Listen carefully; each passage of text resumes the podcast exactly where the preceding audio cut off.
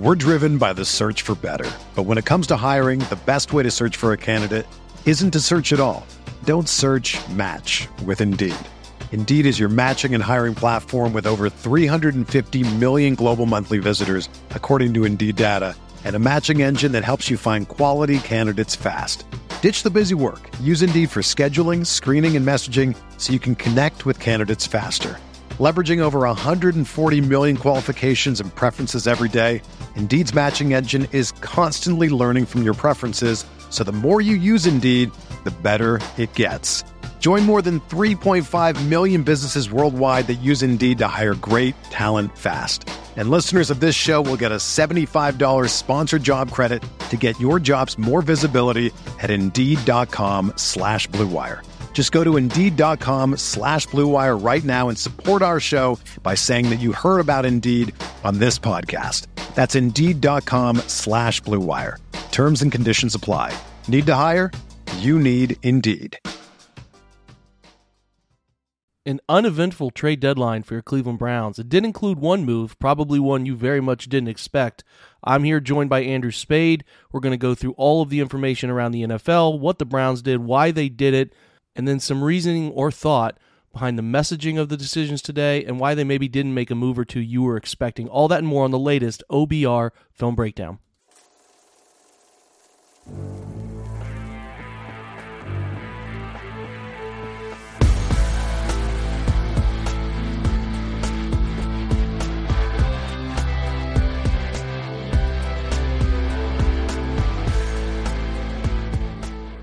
All right, everybody, welcome into today's show. This is going to be a trade deadline special on your Wednesday. Uh, we will get to your mailbag questions on tomorrow's episode. A little bit of a, a switch going to happen there, and then try to get with Jordan Zirm as well for your regularly scheduled setup. But we want to spend time talking about the trade deadline because the Browns were active in a way we didn't expect, inactive in ways we perhaps might have thought would happen, but kind of hoped wouldn't happen it was a busy day in general. I mean, here are all the trades. Adam Schefter put out a tweet covering all of this.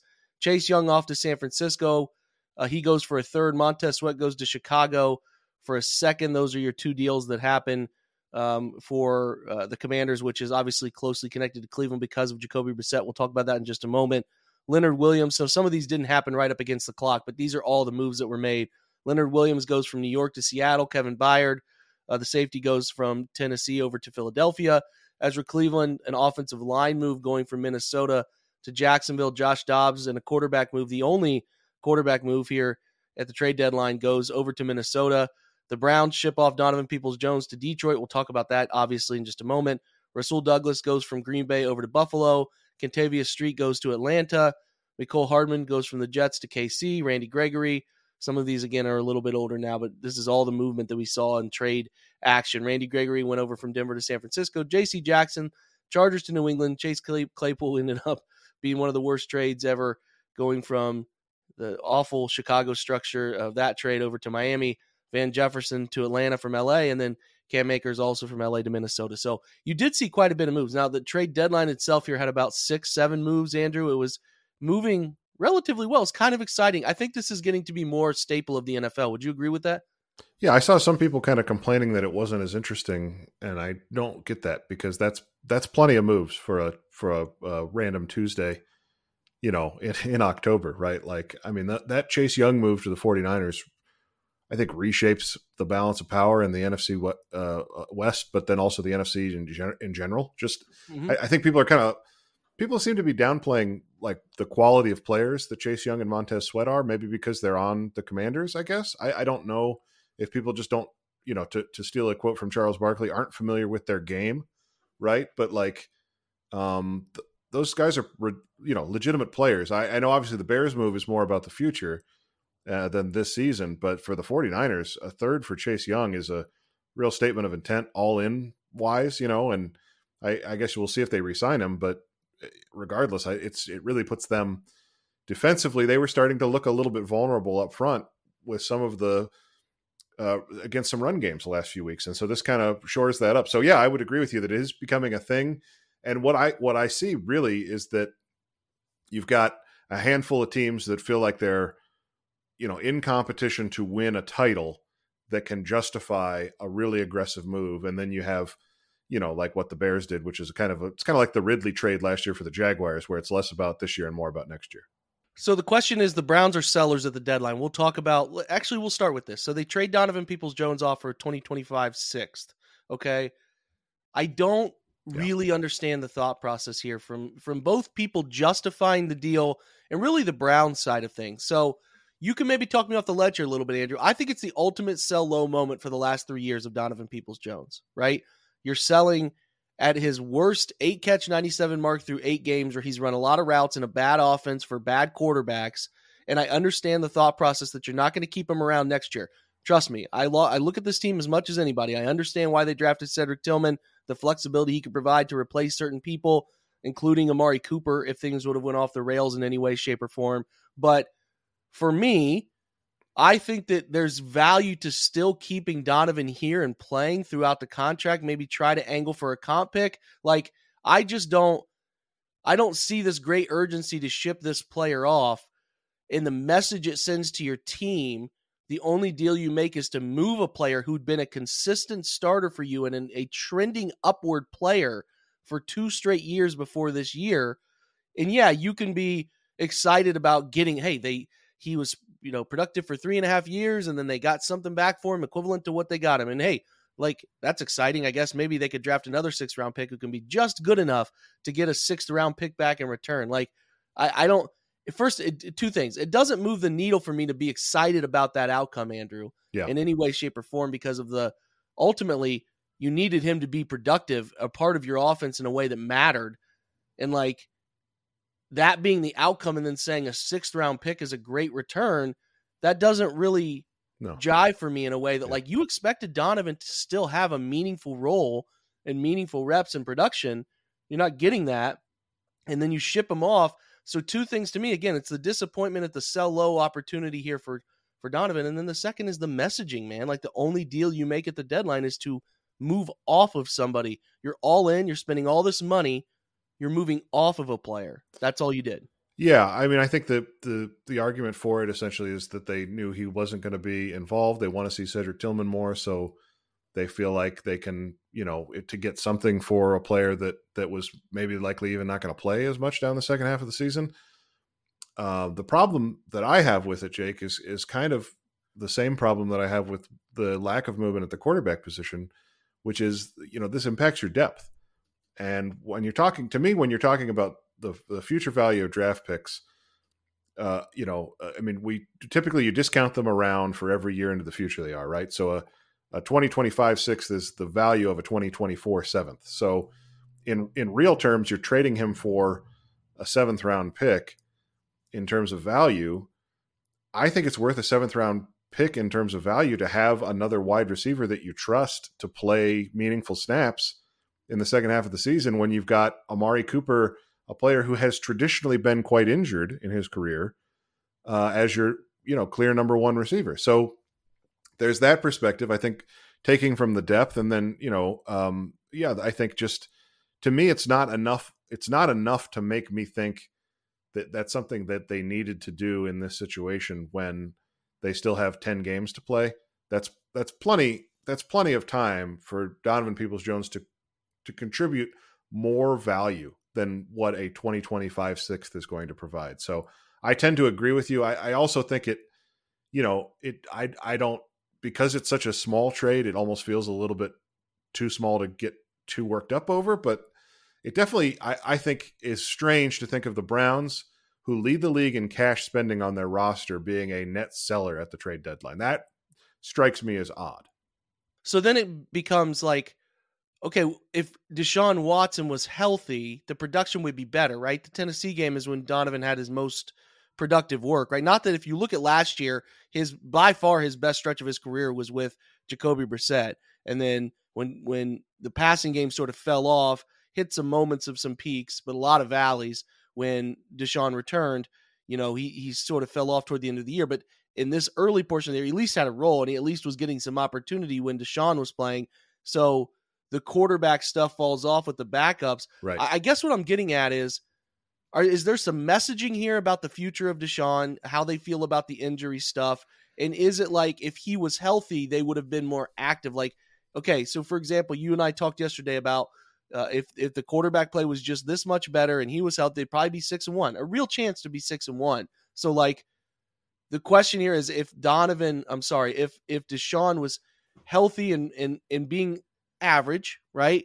Would they have felt more inclined to chase some of these people at the deadline as opposed to being like, well, we can move off Donovan because of whatever reason? I, I guess I'm asking, is there a shift of frame of mind here where yeah, they're four and three, and we think they should be maybe being aggressive about some things, but they might not feel like they're a very good four and three, so they decided to temper themselves and, and reel back a little bit instead of pushing maybe some of that rollover cap yeah. that they're sitting on all in. I, I think that's totally plausible. I, I, think given the injuries uncertainty to the starting quarterback, um, being at four and three with you know uh, you know the the schedule that they have left. Their schedule gets easier, obviously, but um, there's still plenty of tough games on that schedule. And you look at what the rest of the division is doing. Uh, you know, maybe maybe they have made the internal calculation that the playoffs are unlikely for them this season, and if the playoffs are unlikely, adding another piece doesn't make sense because you do that with the idea of trying to win a trophy, right? And so if if you're not if you if you feel like right now you're the eighth or ninth best team in the AFC, then it doesn't make a ton of sense to to throw those extra chips in the ring. I, I understand that viewpoint. I think it's also uh, we need to just acknowledge the human side of this, which is Browns fans have been told uh, for what four out of the last five years that this is their year, and it keeps not being their year. And I some of the stuff isn't in their control, right? Whether it's the Baker Mayfield shoulder or uh, Deshaun Watson's shoulder or Freddie Kitchens being one of the worst head coaches of all time, but going all the way back to the beginning of the 2019 season, we have been told this is it, this is the year, and we just keep watching other teams get to have those years. Right, the the the Bengals are now a perennial Super Bowl contender, and when this run of this is our year started for the Browns, they weren't even they were they had just drafted you know Joe Burrow, so I think it's really uh, just disappointing. I think it's disappointing and and hard to stomach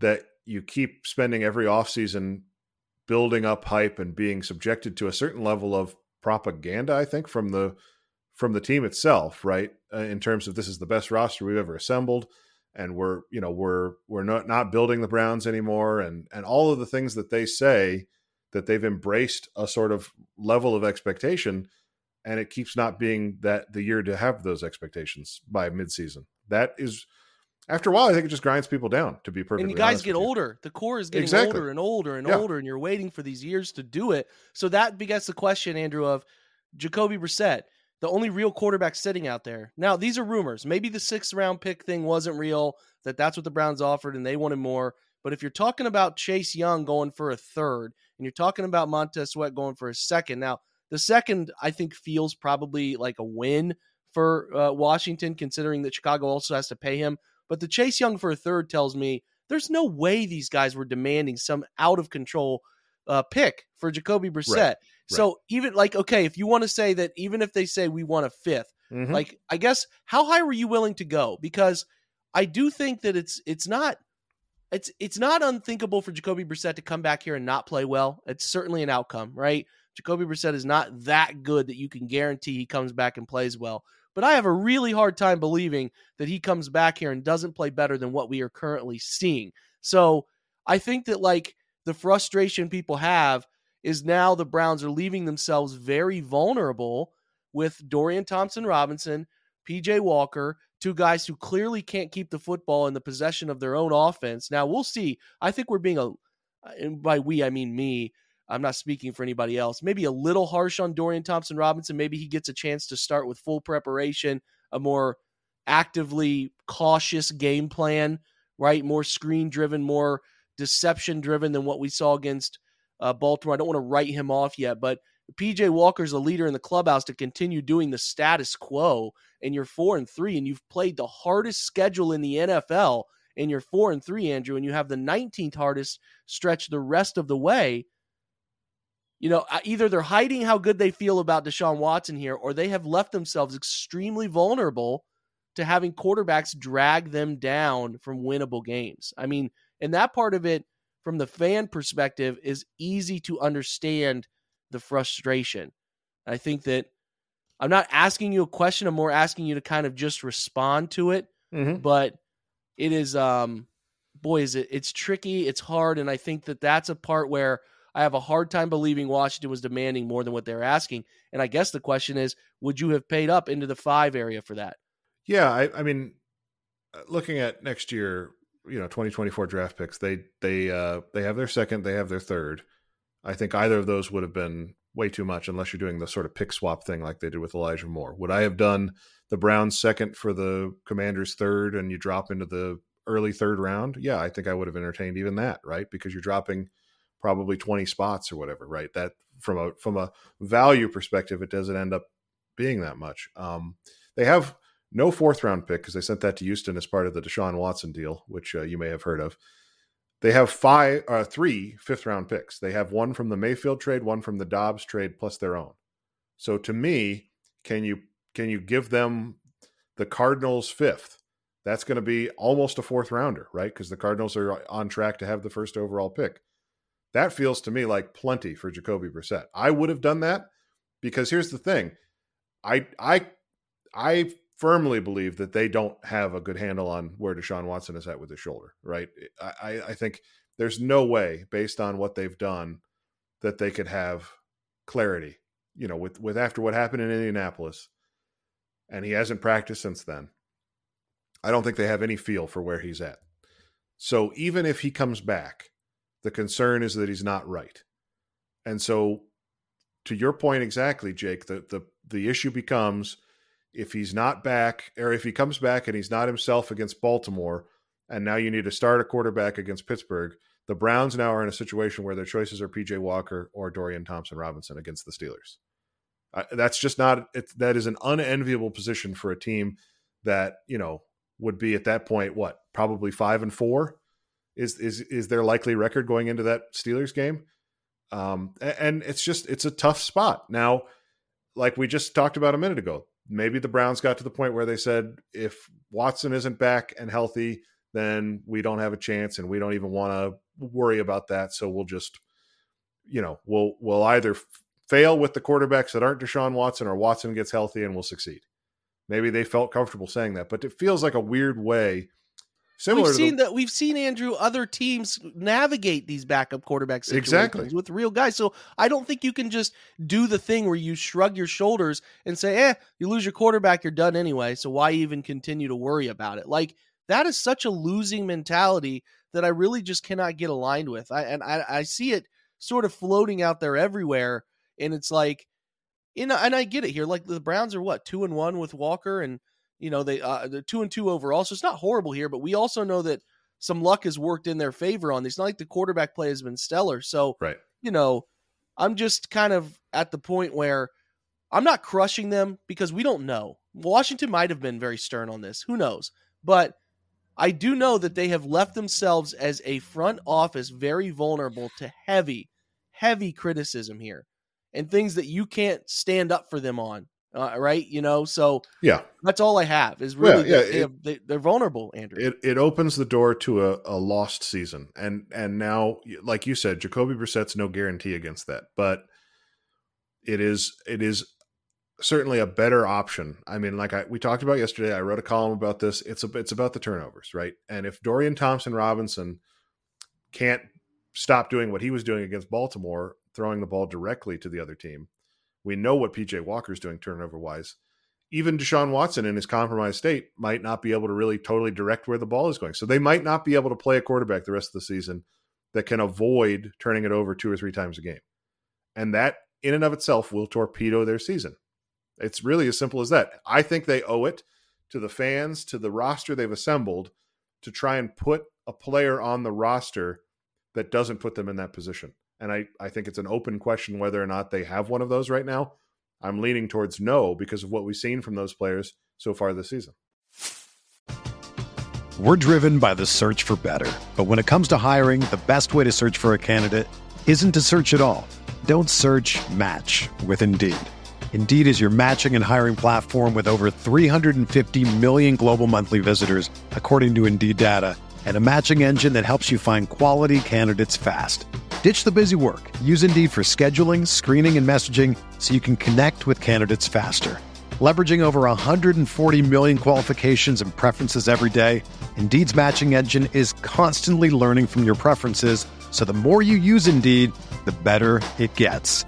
Join more than 3.5 million businesses worldwide that use Indeed to hire great talent fast. And listeners of this show will get a $75 sponsored job credit to get your jobs more visibility at Indeed.com slash BlueWire. Just go to Indeed.com slash BlueWire right now and support our show by saying that you heard about Indeed on this podcast. That's Indeed.com slash BlueWire. Terms and conditions apply. Need to hire? You need Indeed. Another day is here, and you're ready for it. What to wear? Check. Breakfast, lunch, and dinner? Check. Planning for what's next and how to save for it? That's where Bank of America can help. For your financial to-dos, Bank of America has experts ready to help get you closer to your goals. Get started at one of our local financial centers or 24-7 in our mobile banking app. Find a location near you at bankofamerica.com slash talk to us. What would you like the power to do? Mobile banking requires downloading the app and is only available for select devices. Message and data rates may apply. Bank of America and a member FDIC. Buying tickets to your favorite events should not be stressful, guys. Game Time is the fast and easy way to buy tickets for all the sports, music, comedy, and concerts near you. You can find them last minute with killer deals, and their best price guarantee helps you stop stressing over the tickets and start getting hyped for all the fun you've had. So, why would you go Game Time? They have flash deals, last minute tickets. They're easy to find. Buy tickets for every kind of event in your area, specifically those Cleveland Browns. You get great images of the seats view which is awesome when you're trying to figure out how the stadium is going to look when you're trying to find that right ticket for the right price. And they have that low price guarantee and event cancellation protection, job loss protection, all of the stuff to help you protect your money, right? It's the fastest growing ticket app for a reason in the country. You get images of your seats, like I said, before you buy them. You buy tickets in a matter of seconds, and they're sent directly to your phone. All right. So you never have to go digging through your email to find something last second. It is always there. You can put them in your wallet app and make sure to have them up and ready to go. It's important to know you can download that Game Time app, which makes it extremely easy, very intuitive. Very fast way to buy those tickets. Create an account and use the promo code OBR for $20 off your first purchase. Again, terms apply. Again, create that account, redeem the code OBR for $20 off. You can do so at gametime.co. It is not .com, it is gametime.co, but I would suggest downloading that app, taking advantage of the $20 off coupon using the promo code OBR. Download GameTime today. Last minute tickets, lowest price guaranteed. So, are there any moves out there that you would have been into? The moves that were made? Would you have been into giving a third for Chase Young? I think a lot of people thought that price was low? Would you have been chasing a, another wide receiver? I know that not much wide receiver movement happened other than the Browns, right? But yeah, um, you know that speaks to how people how much people covet wide receiver play in the NFL. But is like from the moves that were made, is there one you would have been in on, and is there something you would have really pushed for here outside of Brissett, Andrew, to make some sort of move that even had, had taken away one of your you know, the Browns' assets aren't aren't rich here in the draft yeah. for another season. But yeah. is there somebody you were really hoping, kind of the back of your mind, that they could figure out a way to to make a move for that felt realistic? I think the Chase Young thing is intriguing, but I also think that I, I I've really come around to to the way that they've kind of built it this year, where they've got depth, you know, and it, it's going to be really hard to build as much depth if you're paying two top ten pass rushers, right? So if they so the, the only way that it works then is that they if they trade for Young and then don't resign him, which I don't I don't love giving up a third to to have a guy walk in free agency. So um yeah, no, I, I think there there's not it's not it's definitely not the thing where I'm watching what happened and saying, oh, the Browns should have done that. It's it's more that um it's just surprising to see them in the situation again of of you know being in a, in a, a position to net subtract talent from their roster uh, at the trade deadline. It just wasn't what I was expecting coming into today. I thought they probably would would stand pat, which I think you can defend. But and again, trading Donovan Peoples Jones is not like a earth shattering move, but it is reducing the talent on the roster, which is caught me off guard. So that's the question here: is the messaging as we close? Is the messaging that they don't believe they have enough to get it done? Is the is the messaging we sold somebody? And this is something you guys shouldn't care about because he's not going to be here next year? Or does the messaging from the move today and the lack of movement on the other side of acquiring a player, Andrew, tell the fan base that we just didn't think we were there enough to push all of the chips in to chase this? That's the question. Yeah, I think it's an interesting question. I, I think, you know, I, I would guess that if you asked Andrew Berry, he would tell you that, you know, it's never like that and it's more about just the value that they thought they could get. I suppose it's worth, you know, I'm I'm I've been banging on and on about them not adding talent. They did tweak the practice squad today. It's worth mentioning that too, Jake, while we're talking about this. They added uh, Christian, the, the uh, veteran tackle out of Louisville. Um, it's a third round pick of Washington in 2018. So they did add a Commanders player today. Um, they added Kenyon Drake, who's a pretty well known guy out of Alabama. He's bounced around a bunch, was with the Ravens uh, earlier this season. And then James Proche, who has also been with the Ravens a bunch. Um, and I think is uh, is in, in line potentially to, to compete for that return job. So uh, trying to know, take Ravens scouting reports here. That's yeah, yeah, a little bit of a Connor Stallion situation from the Browns. um, and, it's another hardball, so be careful. And listen, yeah. I mean, in fairness, yeah, exactly. I in fairness, the um you know, one of the things that we've said a bunch is they love their own guys. Well, they they these guys are all three additions from outside of the orbit, right? They're all those are you know those are three players that have at times contributed in the league, have played meaningful snaps in the league, and are from outside the organization. So they did add a little bit of talent today. I don't want to ignore that, right? I, obviously, the James Proche move I think is is pretty clearly it's either him or Jaelon Darden is probably going to be added to the active roster here pretty quick because now they've got an open spot. So it, it's just not the same as the splash that we were maybe hoping for. I think there was there was hope around Browns Twitter, around you know, around the team from fans that they could kind of add a little bit and try and push further. And I think, yeah, I, I mean, I think it's hard not to presume that they feel like their best interest is to try and hold tight and then you know reevaluate things this offseason and i think you know, it following that lead, Jake, it's the end of, you know, October. It's about to be the beginning of November. I know that the season's nowhere near over. They're four and three. You do start to have thoughts a little bit of like, what does the big picture of this team look like?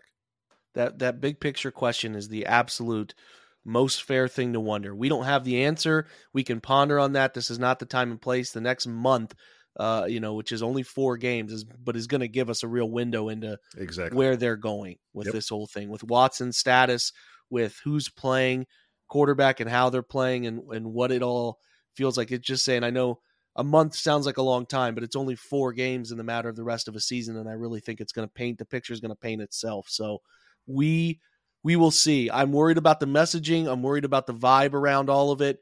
I am happy for Donovan to go home to, to Detroit, to Michigan. I, I wish him nothing but the best.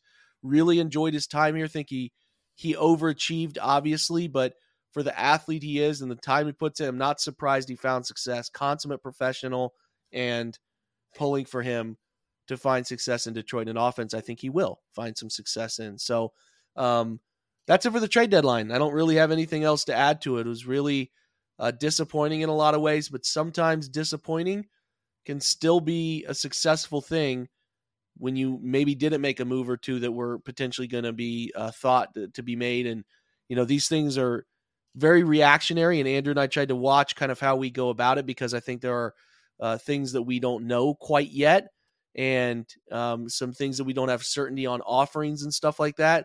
But I think we would all feel uh, safe to say, or suffice to say at this time, that we're a little let down by the outcome, especially being the only thing you do really is to move off of a player. But we will get to your mailbag questions tomorrow and we will talk through those. We'll spend some time with Jordan Zirm looking around the rest of the NFL uh, as we do.